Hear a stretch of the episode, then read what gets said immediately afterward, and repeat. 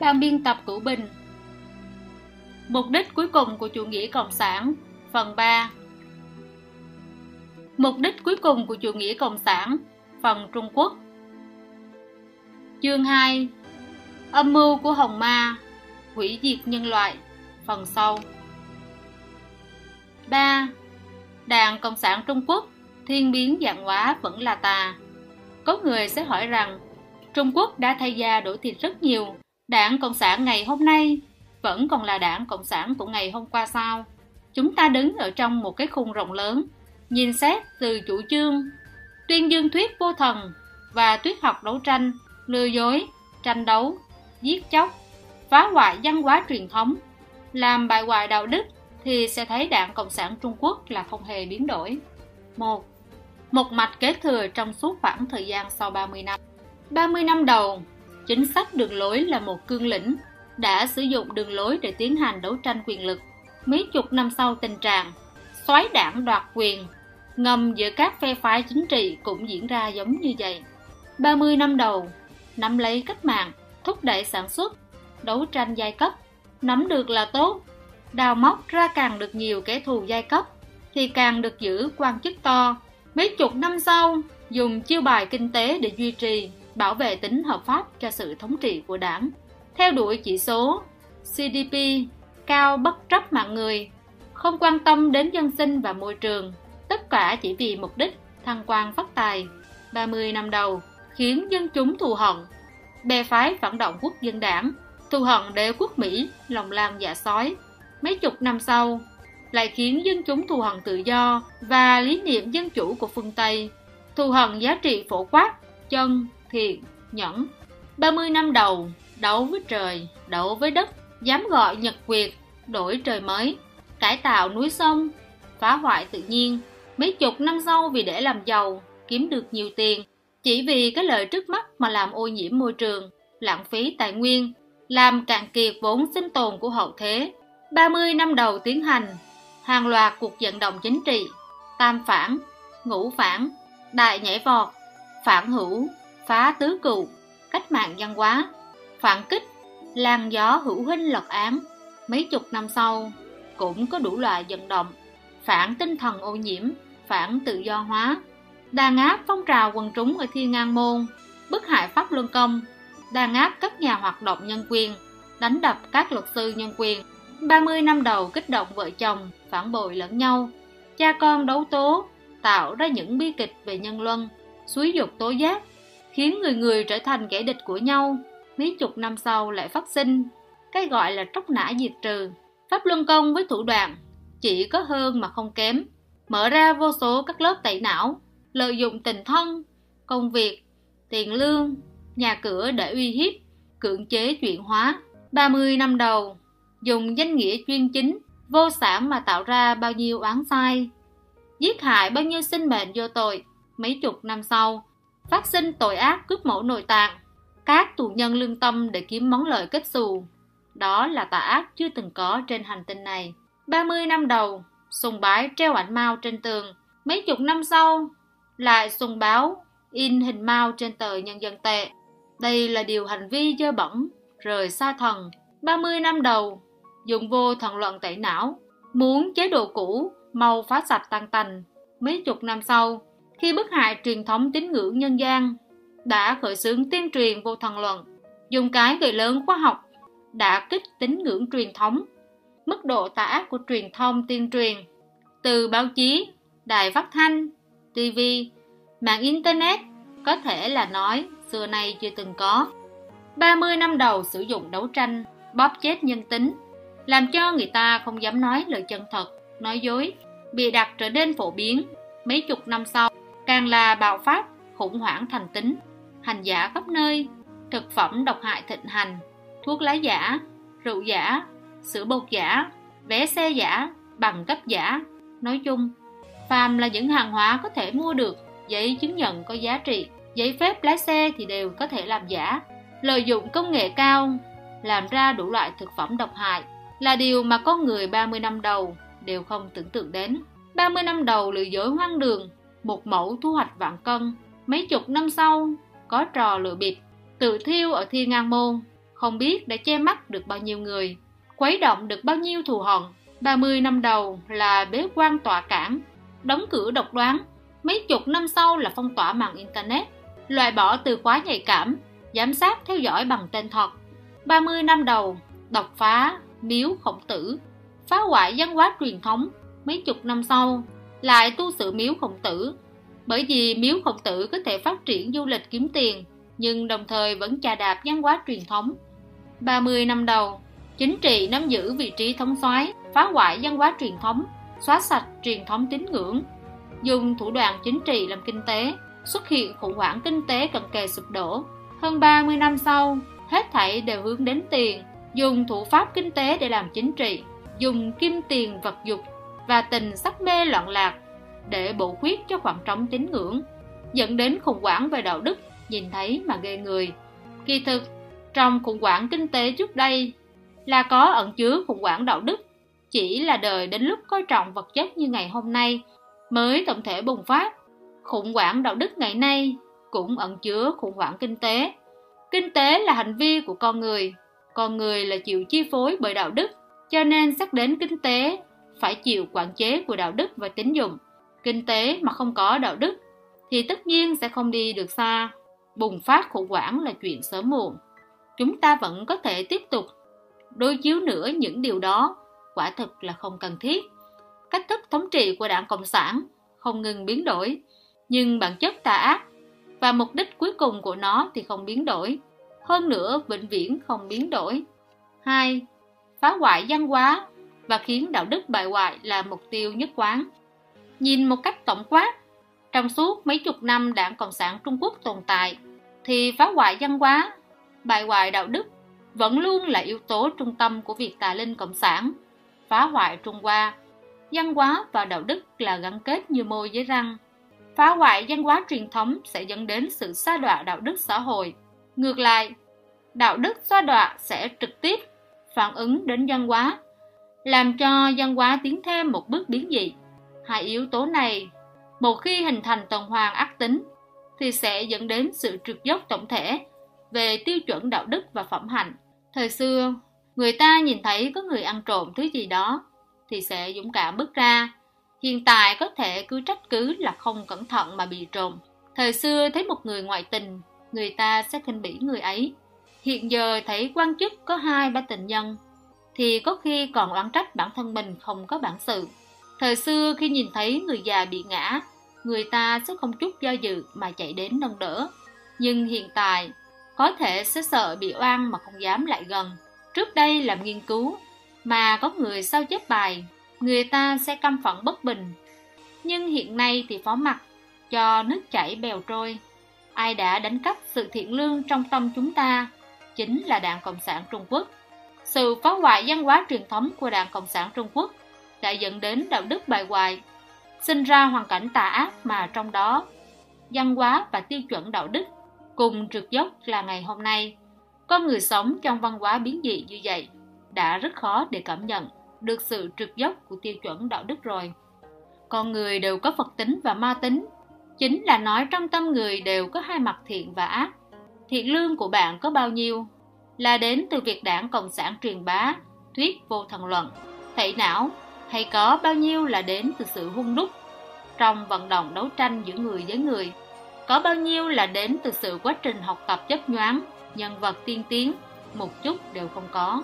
Thiện lương của bạn là đến từ thiên tính của bạn, đến từ sự lắng động của văn hóa và huyết mạch của tổ tiên, đến từ gia đình và những lời nói, việc làm mẫu mực của người khác thiện lương của bạn không phải do đảng Cộng sản Trung Quốc cấp cho bạn. Nếu bạn cảm thấy bản thân mình còn thiện lương, mà giúp đảng Cộng sản Trung Quốc, tô son trác phấn, nói là đảng Cộng sản Trung Quốc đã tạo ra thiện lương cho bạn, vậy thì đã là trúng âm mưu của đảng Cộng sản Trung Quốc rồi. Tà linh Cộng sản chính là muốn triệt để, hủy đi chút thiện lương, phần đạo đức còn lại trong tâm đó của bạn, hóa thành làn khói tan biến đi, thì mới thôi. 4 trước tiên cho người ta chút mật ngọt sau lại khiến người ta đau khổ tận cùng điều đáng nhắc đến là một thói quen chủ yếu của đảng cộng sản dùng để cổ động nhân dân đứng lên làm cách mạng chính là dùng một chút mật ngọt lợi ích để dẫn dụ họ. Tiếp theo đó là truyền bá sự thù hận, khiến họ lật đổ người mà đảng Cộng sản gọi là kẻ địch. Sau đó lại qua cầu rút ván, hô hào, đánh cương hào, phân ruộng đất để lừa dối nông dân, đợi đến lúc hợp tác hóa, rồi lại khiến những người nông dân này trở về với hai bàn tay trắng, trở thành tế phẩm của tà giáo Cộng sản, Công xã Nhân dân, khoáng trắng, ăn cơm không trả tiền, chạy tiến bước vào chủ nghĩa Cộng sản. Kết quả là hạt giống lương thực cũng ăn hết, dẫn đến nạn đói lớn xảy ra và chết hàng nghìn vạn người. Ngay trong năm mưa thuận gió hòa, trăm hoa đua nở, trăm nhà đua tiếng, khiến mọi người nói thỏa thích, phần tự trí thức trong lúc cao hứng, quên mất mình đang qua lại với ai. Một cuộc phản hữu khiến bao nhiêu người tin anh chịu đau đớn cùng tận, thậm chí mất đi mạng sống. Cách mạng vô tội, tạo phản hữu lý, hồng vệ binh dùng, nhiệt tình cách mạng trung nông, một tiếng hiệu lệnh trên núi dưới thôn, họ đã bị xua đuổi đến vùng nông thôn và biên cương, làm thê thảm một đời người. Nhưng bi kịch hoang đường này không thể đơn giản quy kết là hành động tội ác của một người nào đó, mà tà linh cộng sản đã lợi dụng chính quyền, làm bài hoại văn hóa, làm bài hoại mối quan hệ giữa người với người, cũng phá hủy đạo đức, cho đến hôm nay vẫn là đang trình diễn tiết mục ấy, kinh tế phát triển, mang đến cho người ta một chút lợi ích. Người ta chỉ biết đến lợi ích trước mắt, mà quên mất đạo đức. Ở bề mặt mà nhìn, người người đều là muốn có tiền, hơn nữa còn muốn là kiếm tiền nhanh chóng. Giá trị đạo đức, bao nhiêu tiền một cân, người ta không quan tâm, hoặc quan tâm không có lợi ích, liền thờ ơ không quan tâm nữa. Trái lại, bần biểu kiếm tiền thì lộ ra vẻ như xã hội đang tràn đầy sinh lực, sinh cơ bừng bừng, quang cảnh tuyệt vời. Đằng sau cái mật ngọt này khiến cho sự thông minh của con người dùng vào con đường bất chính, dùng vào chỗ không chính đáng, hãm hại lừa gạt, giả mạo, thích việc lớn, hám công to, lãng phí tài nguyên, hủy hoại môi trường, không nghĩ đến hậu quả. Khắp nơi đều thể hiện ra cái thông minh và tinh minh của người Trung Quốc, chính là dùng không đúng chỗ. Nhiều năm qua, người ta vẫn luôn buồn bực vì sau hơn 20 năm mở cửa phát triển mà chưa sáng tạo ra một thương hiệu quốc tế nổi danh nào. Vì sao những bộ phận chủ yếu của các sản phẩm được mệnh danh là cao cấp có sở hữu độc quyền phần lớn đều dựa vào nhập khẩu. Vì sao những chi tiết nhỏ như bù lông của máy bay, máy bay quân sự, đường sắt cao tốc đều dựa vào nhập khẩu? Tại sao Trung Quốc sản xuất ra 40 tỷ bút bi mỗi năm nhưng bị hạt gạo cũng phải dựa vào nhập khẩu? Người phát minh sáng tạo và nghiên cứu căn bản đều phải tỉnh hạ tâm để làm, phải dựa vào sự hứng thú, nghị lực, sự công hiến lâu dài đòi hỏi phải có một môi trường với tâm thái người dân trầm ổn, bình thản.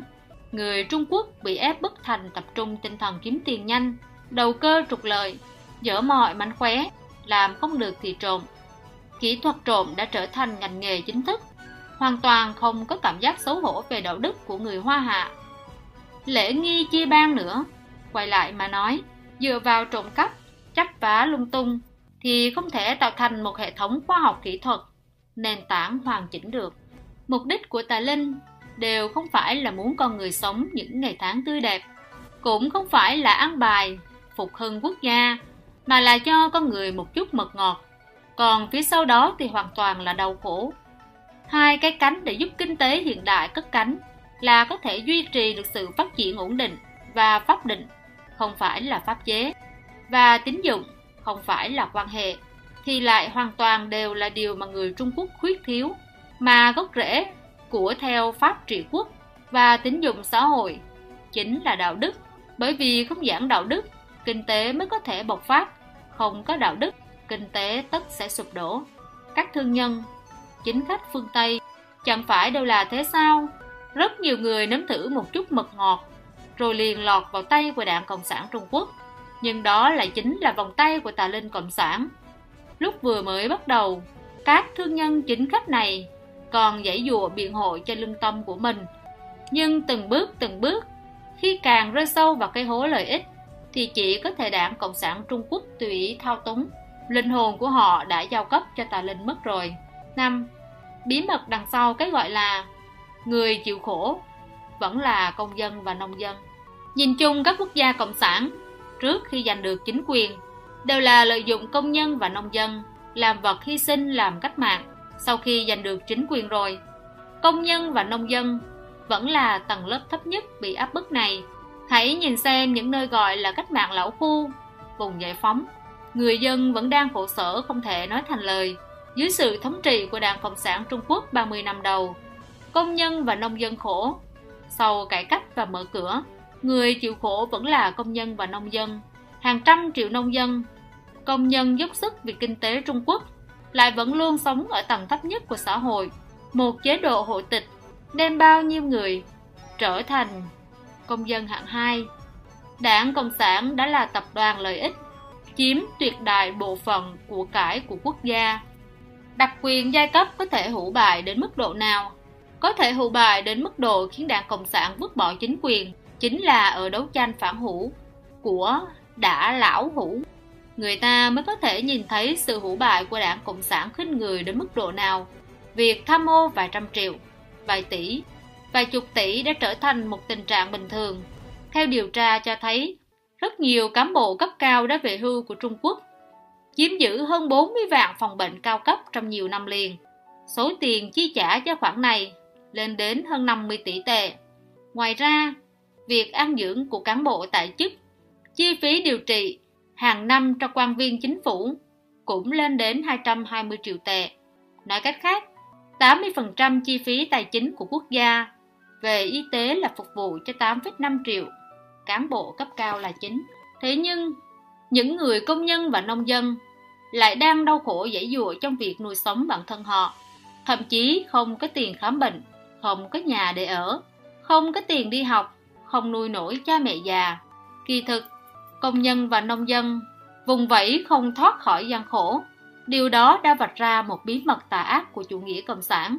Chủ nghĩa cộng sản tuyên bố muốn thực hiện một thiên đường ở nhân gian, làm theo năng lực, hưởng theo nhu cầu, tiêu diệt giai cấp, tiêu diệt nhà nước, tiêu diệt chế độ tư hữu.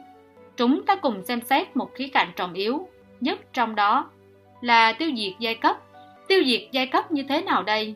Chủ nghĩa mác nói, con đường tiêu diệt giai cấp là làm cho giai cấp vô sản, lật đổ giai cấp tư sản, thành lập chuyên chính vô sản, sau đó quá độ lên chủ nghĩa cộng sản. Làm sao có thể khiến bậc thềm dưới giai đoạn chuyên chính vô sản biến mất đây? Marx không nói, chỉ nói rằng thời kỳ chuyên chính giai cấp vô sản, những người lãnh đạo lớn nhỏ trong chính quyền này trở thành giai tầng đặc quyền mới, cũng chính là giai cấp đặc quyền.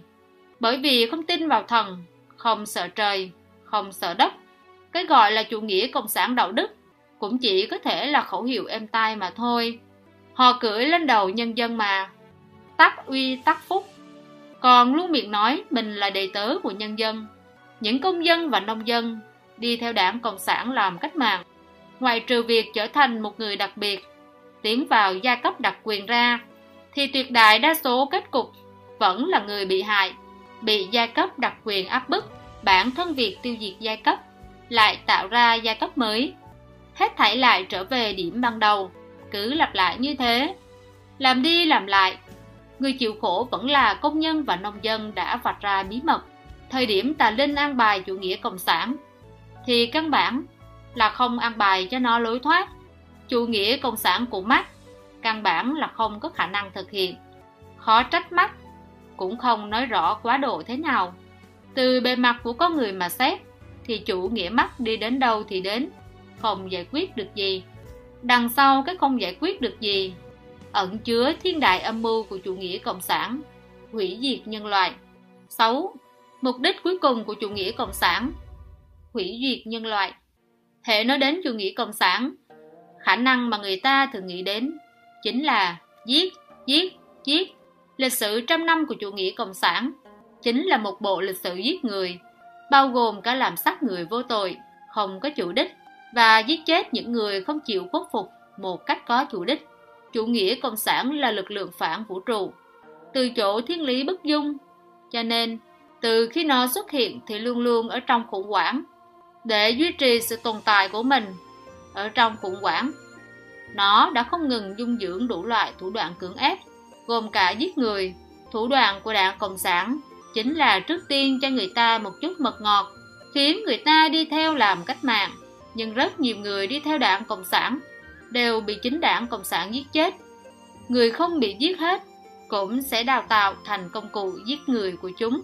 Điều này hình thành nên chiêu bài đặc trưng của đảng Cộng sản, giết hại không thương tiếc đối với đồng đảng của mình, đối với đồng bào của mình. Nhưng loại giết chóc này cũng không phải là mục đích thực sự của nó. Giết người bất quá chỉ là cách để tạo ra cuộc khủng bố, làm cho người ta chịu khuất phục, thuận theo sự ăn bài của nó. Hồng đạt được mục đích cuối cùng, tà linh cộng sản do thù hận và vật chất bạo hoại tạo thành, ở nhân gian ăn bài một cuộc cách mạng chủ nghĩa cộng sản. Mục đích chính là thông qua phá hoại văn hóa truyền thống, làm bài hoại đạo đức mà hủy diệt nhân loại, khiến con người hoàn toàn phản bội lại thần đã tạo ra họ, làm cho con người bại hoại đến gốc rễ, không thể nghe hiểu lời dạy bảo của thần, trượt dốc xa so với đạo đức mà thần đặt ra cho con người. Lúc ấy, thần cũng không thể vứt bỏ những người này. Như thế, loại người này chỉ có thể bị tiêu hủy. Cái chết của thân thể xác thịt con người cũng không phải là cái chết thực sự của sinh mệnh. Nguyên thần còn có thể luân hồi chuyển sinh. Nhưng khi một người đạo đức đã bài hoài đến mức không thể cứu được nữa, nguyên thần sẽ bị tiêu hủy triệt để, đó mới là đáng sợ. Sinh mệnh thật sự bị chết đi. Loại hủy diệt này mới là mục đích cuối cùng của tà linh cộng sản. Nhìn ra thế giới hiện nay, con người thế gian sẽ phát hiện ra một sự thật kinh người. Nhân tố cộng sản tràn ngập thế giới, ma quỷ đã chiếm lĩnh thiên hạ, ác ma cộng sản. Dồn hết sức truyền bá cho con người đủ lại quan niệm biến dị, trong bất tri bất giác đã loan ra toàn cầu. Thậm chí còn được những người bị mê lạc, xem như là cách nghĩ và nguyện vọng của chính bản thân họ, thị phi thiện ác của nhân loại. Vì thế mà bị nghiêng lịch đảo lộn, âm mưu của hồng ma cộng sản gần như đã đạt được. Ở vào thời điểm tà linh cộng sản đang nghe nanh vuốt, vui cười chúc mừng thắng lợi của nó, thì tuyệt đại đa số con người thế gian lại cho rằng nó đang đi về hướng thất bại. Con người thế gian đang ở ranh giáp hủy diệt, mà vẫn chưa hay biết gì. Còn có hoàn cảnh nào nguy hiểm hơn như thế này sao? Thần từ bi không quen con người, ở vào lúc ma quỷ âm mưu tính kế, thần cũng ở trong nguy cơ mà ăn bài sự thất tỉnh cuối cùng cho nhân loại thần cho con người tự do ý chí lựa chọn giữa thiện và ác giữa con người cuối cùng lựa chọn con đường thì phải dựa vào chính mình chỉ có khôi phục lại đạo đức toàn xã hội tịnh hóa tâm linh khôi phục truyền thống xây dựng lại tín ngưỡng thần nhân loại mới có thể tránh được kiếp nạn. Thời gian là không đợi người nhân loại đã đến lúc thức tỉnh. Theo thời báo Đại Kỷ Nguyên, ngày đăng 15 tháng 12 năm 2017